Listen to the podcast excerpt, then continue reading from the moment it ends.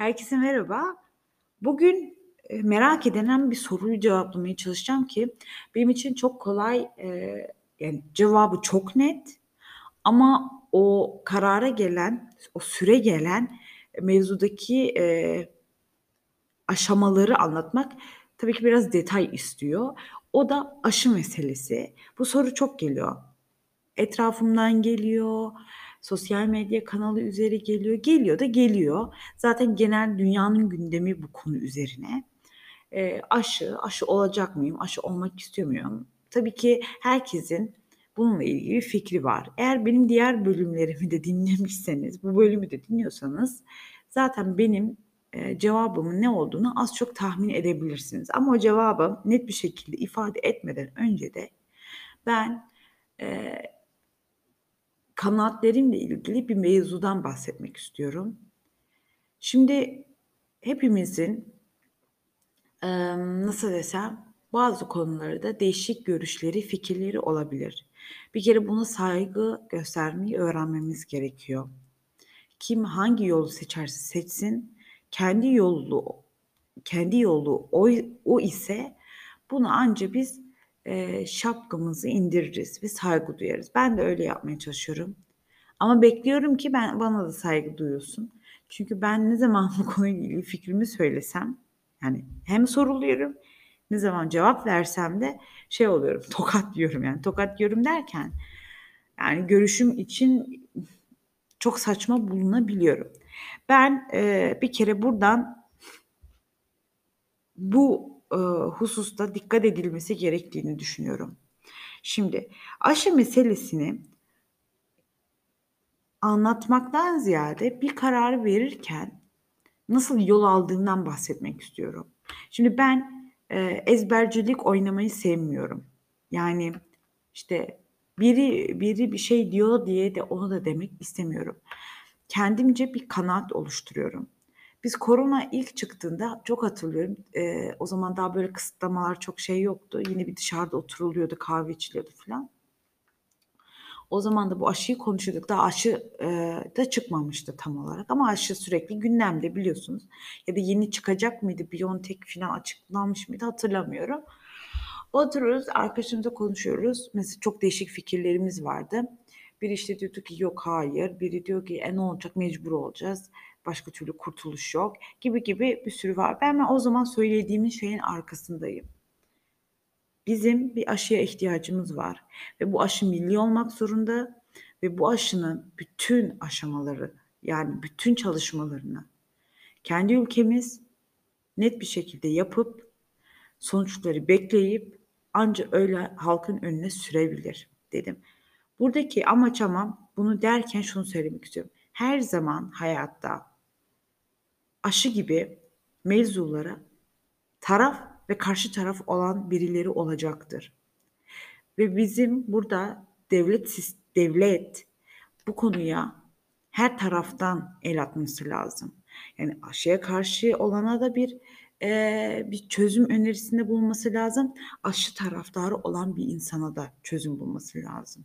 Çünkü devlet eee, hükümetten bağımsız olup bir parti çatısı altında değildir. Devlet her vatandaş için hizmet vermek zorundadır ve bu vatandaşın içinde aşıya karşı olan da var olacaktır, aşıya taraf olan da olacaktır. Bir kere bunun altını çizeyim. Benim burada, eee, zaten cevaba doğru da gidiyoruz farkındaysanız bir yandan da. Eee, burada söylemek istediğim şey bir kere, eee, bu hususta anlaşılsın kendi kişisel fikrimi söylemeden önce ben, eee, devletlerin mutlaka kendi içlerinde bu güce sahip olmaları gerektiğini net bir şekilde, eee, vurgulayan bir insanım. Emm, ne olursa olsun her zaman aşı olmak isteyenler oluyor, olmak istemeyenler de oluyor, hiç fark etmez. Devletin bu konuda bütün gruplara, taraflara, taraf bile demek istemiyorum, fikirlere bir çözüm alternatifi sunması gerekiyor. Ama bundan hariç de şunu da söylemem gerekiyor ki şimdi aşıyla olan mevzu enteresan bir şekilde ilerledi COVID'de. Şimdi ben kendim olarak e, çocukluk aşıları, aşılarımı oldum. Hatta ergenlik yaşlarında daha yeni çıkmış bir aşı vardı. Rahim ağzı kanserine karşı. Onu da oldu. Ama tabii ki burada benim nasıl desem e, olgun bir kararım yok. E, sistemin yönlendirmesi diyorum ben buna. Herkes böyle yapıyordu. Bizde de böyle oldu. Bugünkü Asena öyle mi ilerlerdi? Tabii ki hayır. Ama olan oldu. Şimdi e, ben bunları oldum. Bunların zararı oldu mu sana diye sorarsanız engelli değilim. Ama genç yaşımda sorunlarda yaşadım. Bu sorunların ne kadarı bir aşıdan geliyor ya da gelmiyor bunu bilemeyiz.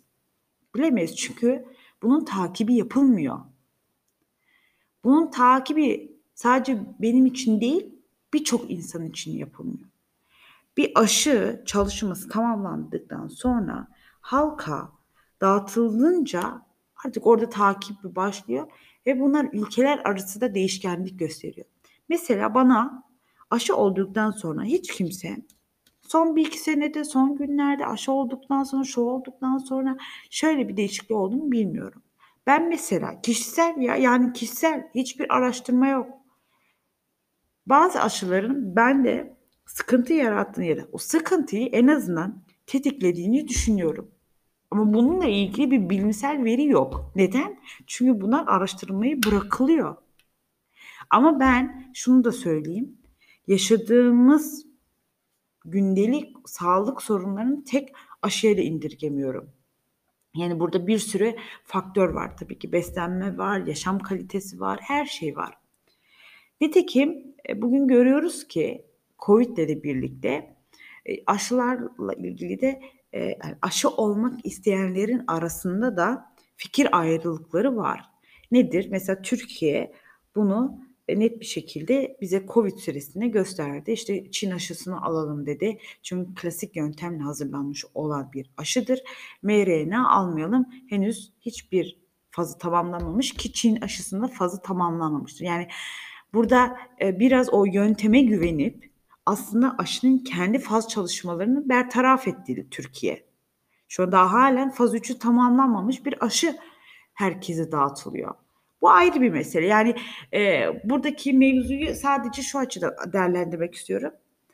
Türkiye sadece dedik en azından bu aşı teknoloji teknolojisini biliyoruz. Çünkü ço- çocuklukta yapılan o aşılar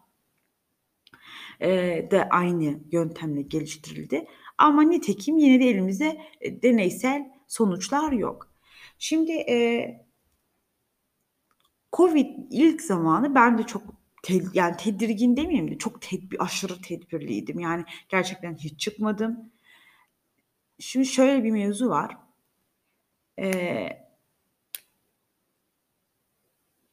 Covid'i anlamaktan ziyade hayatı anlamaya başladığınız zaman Covid'in de hayattaki parçası, hayattaki ne gibi bir parça olduğunu anlamaya başlıyorsunuz.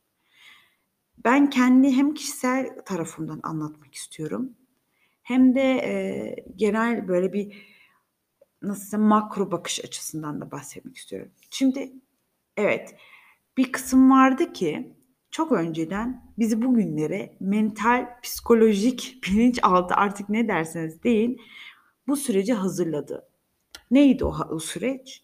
Evet bir gün bir virüs gelecek. Bu virüs hepimizi sarsacak. Bunun subliminal mesajları net bir şekilde hem filmlerde verildi hem bazı öncü e, pozisyonda olan şahıslar tarafından belirtildi. Biz bu süreci net bir şekilde aslında hazırlandık. 2020 geldi ve Covid hayatımıza girdi. Şimdi Covid'de şunu anlamak lazım. Geçtim Covid'i anlamak. Covid'den bugüne kadar gelen süredeki olan e, meseleleri detaylı bir şekilde düşünürsek Covid'in de ne olduğunu net bir şekilde anlarız. Covid geldi hatırlıyorsunuz. Çin'de adamlar devriliyordu ya. Çin'de ayakta duran adamlar devriliyordu. Ondan sonra ne oldu? Biz inanılmaz korktuk. Aşırı bir birden bir kapanmaya gittik. Kapanmaya gittik. Psikolojimiz düş. Bakın korku çok etkilidir bağışıklık konusunda. Bu da ayrı bir mevzudur. Yani bunun için bile ayrı ayrı saatlerce konuşabiliriz. Korkunun psikoloji üzerinde, bağışıklık üzerinde ciddi bir e, etkisi vardır. Biz ne oldu? Birden korktuk, evlere tıkandık. Bir yere gidemez halde olduk. Hatta ben ilk hatırlıyorum mesela alışverişe gidiliyordu. Dışarıda bekletiyorlardı. Kadar neden güneş ışını işte o viral e, işte o mikropları öldürsün diye öyle alıyorduk. Elimizi yüz kere yıkıyorduk. Ağzımızı yüz kere yıkıyorduk. O sıra çıkıyor. Bir sürü doktor şunu yapın, bunu yapın, onu yapın, bunu yapın diye diye diye diye diye diye ne oldu? İyice panikledik, iyice panikledik. Ne oldu ama sonra yaza doğru bir şey olduk değil mi? Böyle bir yok be o kadar kişi de ölmüyormuş. İşte etrafımızda ilk Covid'ler olmaya başladı. Hepsi karantinada. Özellikle mesela Almanya tarafında şunu söyleyebilirim. İşte Covid oldu. İnsanlar evinde karantinaya girdi. Neymiş? Çok istisnai durumda işte entübe olmuyorsun. yani bu arada burada bunun biraz altını çiziyorum. Tabii ki çok istisnai bir durum bu bu arada entübe olmak da yüzdelere bakın. E, yüzdelere bakın gerçekten. E, hastanelik olan oransal olarak ne kadar düşük olduğunu anlayacaksınız. Tabii ki e, ama gerçek kaynaklardan bu arada. Onu hani onu da söyleyeyim yani her kaynağa lütfen güvenmeyin. Gerçeğin ne olduğunu nereden bileceğiz gibi sorular var. Ee, işte orada biraz sorgulamak giriyor. giriyor. Hayatı sorgulayınca onlar o gerçek veri nereden geldiğini de siz de e, deneyimliyorsunuz. Ama o ayrı bir mesele. Neyse e, tabii ki yaza doğru artık e, bir yavaştan doğal güneş ışınlarıyla birlikte bir aydınlanmaya doğru da gittik. E, meselelerin ne kadar abartıldığını da daha çok idrak etmeye başladık ki bu virüs meselesiyle ilgili daha öncesinde hadi evet bir beklenti vardı 2020 için. Ben ben biraz astrolojik şeyleri de dinlemeyi severim. 2020 10 görüsün içerisinde mesela bu konu çok net bir şekilde vardı. Ha bu astrolojik bize söylendiği için mi gerçekten astrolojik sebeplerden mi oldu artık o da sizin kanaatiniz. E, ama şunu da bilmenizde fayda var. Bir sürü e, olaylar astrolojik çerçeve içerisinde önümüze getiriliyor. Yani şey olarak değil, doğal süreci olarak değil, müsaitliği ve nasıl desem altyapısı e, buna uygun olduğu için bazı dönemler seçilir. Ama Buradaki mevzu evet bir korku bağışıklığımızı kuvvetsizleştirdi. Ama daha öncesinde de başka hususlar bu süreyi bize getirdi. Bu da nedir? Bizim bağışıklığımız zaten yıllardır yediğimiz gıdayla yaşadığımız kalitesiz hayat şartlarıyla epey bir düştü. Bunun zemini bize bir günde hazırlanmadı. Yılların emeği var burada. Şimdi tabii ki grip de biz bunları çok böyle bu kadar yoğun hissetmedik ama kimi geldi e, yo, gripi zaten ağır geçiriyordu. Sonra e, Covid diye bir upgrade geldi. Aslında gripin tam bir devamı. E, Türkiye Sağlık Bakanı zaten bununla ilgili de açıklama yaptı. Covid diye, e, grip diye bir şey kalmadı. Grip vakası yok. Ama şunu da söyleyeyim. Grip vakası yok ama ondan önce de grip vakaları zaten takip edilmiyordu Türkiye'de. Yani bir de bu da var. Sanki çok ediliyordu ama biz kendi çevremizden biliyoruz ki değil mi? Kış aylarında bir grip sezonu oluyordu. Hastaneler daha çok dolu oluyordu vesaire vesaire. O ayrı bir mesele. E, grip yok. Onun yerine Covid geldi. Bir upgrade geldi. Evet bazı insanlarda sıkıntılı süreçlere sebebiyet verebilir. Ama şunu da unutmayalım. Bu sıkıntılar neden geldiğini de düşünmemiz lazım. Evet bir zaten bağışıklığımız korkuyla çok düştü. Ben buna çok çok çok çok inanıyorum. Zaten orada sorgulama yetimiz de birçok insanda gitti. Bunu da gözlemleyebiliyorum. O ayrı bir mesele. Diğer mesele ise yapılan tedaviler. Ee, Almanya hiçbir şey yapmadı. Bu süre sürede bu konuda en azından şanslıyız. Türkiye bu sıtma ilacını day- dayatıyor. Neye göre, neye hizmet? Günde 16 kere hiçbir hastaya hangi yan etkisi olabileceğini sormadan, araştırmadan, sorgulamadan direkt Sağlık Bakanlığı bir paket ulaştırıyor ve siz bu ilacı için semptomunuz yok ise bile Yani çok enteresan ve 16 tane ya günde olabilir mi ya? Sabah 8 akşam 8. Ve e, bu her ilacın unutmayın yan etkileri vardır. Yüksek dozda alınan e, ilacın da kat ve kat yan etkileri vardır. Biz bugün bilmiyoruz ki ölen kişilerin acaba bu sebeplerden ötürü ölüp ölmediğini. Gerçekten bilmiyoruz. Bu, bu da ayrı bir mesele. Yani e, ben burada bu arada soruları böyle havada uçuşturuyorum. Yani e, ben bunlarla ilgili bir sürü uzman görüşü de dinledim. E, kendi biraz toparlamam da var bu konuyla ilgili ama bunlar benim de bir yandan kendime sorduğum sorulardı. ama e, sorgulamak benim için her zaman iyidir. Çünkü çözüme yaklaştırır sorgulamak. E, çözmek için sorgulamak lazım. O yüzden ben de sorguluyorum. Nitekim e, bakıyoruz COVID'in aslında bir nevi e, gripin daha biraz, biraz sertleşmiş hali. Ve bunu da geçtim. E, işin iyi tarafı ben hiç televizyon seyretmiyorum evde. Yani bizim televizyonumuz yok. E, o yüzden e, hani böyle ana akım medyada çok dinlemem. Ama tabii ki Covid ile birlikte böyle hani birden çok gündem ona değişince internetten bir kere Facebook'a bir, girin. Facebook full Covid. E, o yüzden ister istemez aşinayız. Başta da ben de çok mesela takip ettim oradan haberleri mesela. Ve e, ana akım medya tabii ki full bu konuyu verdi. E, belki televizyon izlemememle birlikte bilmiyorum neden. Tabii ki ben de araştırmaya başladım ama bir yandan tedbirlerim devam ediyor. Çünkü Covid başladığında benim de bağışıklığım çok kuvvetli değildi bu arada. O yüzden dikkat etmem gerektiğinin de farkındaydım.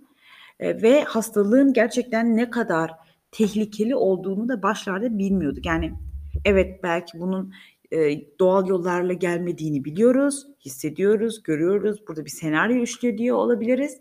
Ama nitekim insan üzerindeki etkisini bize zaman gösterecek derken e, ben de tabii ki tedbirlerimi aldım. Ama korkmak başka bir şey. Yani e, ben bu korkma meselesinde insanın içgüdüsel ölüm korkusundan geldiğini düşünüyorum. Yani o ölüm korkusunun tetiklenmesiyle ilgili bir mevzu. Ee, şimdi diyebilirsiniz ki sen ölümden korkmuyor musun da böyle bir ifade kullanın.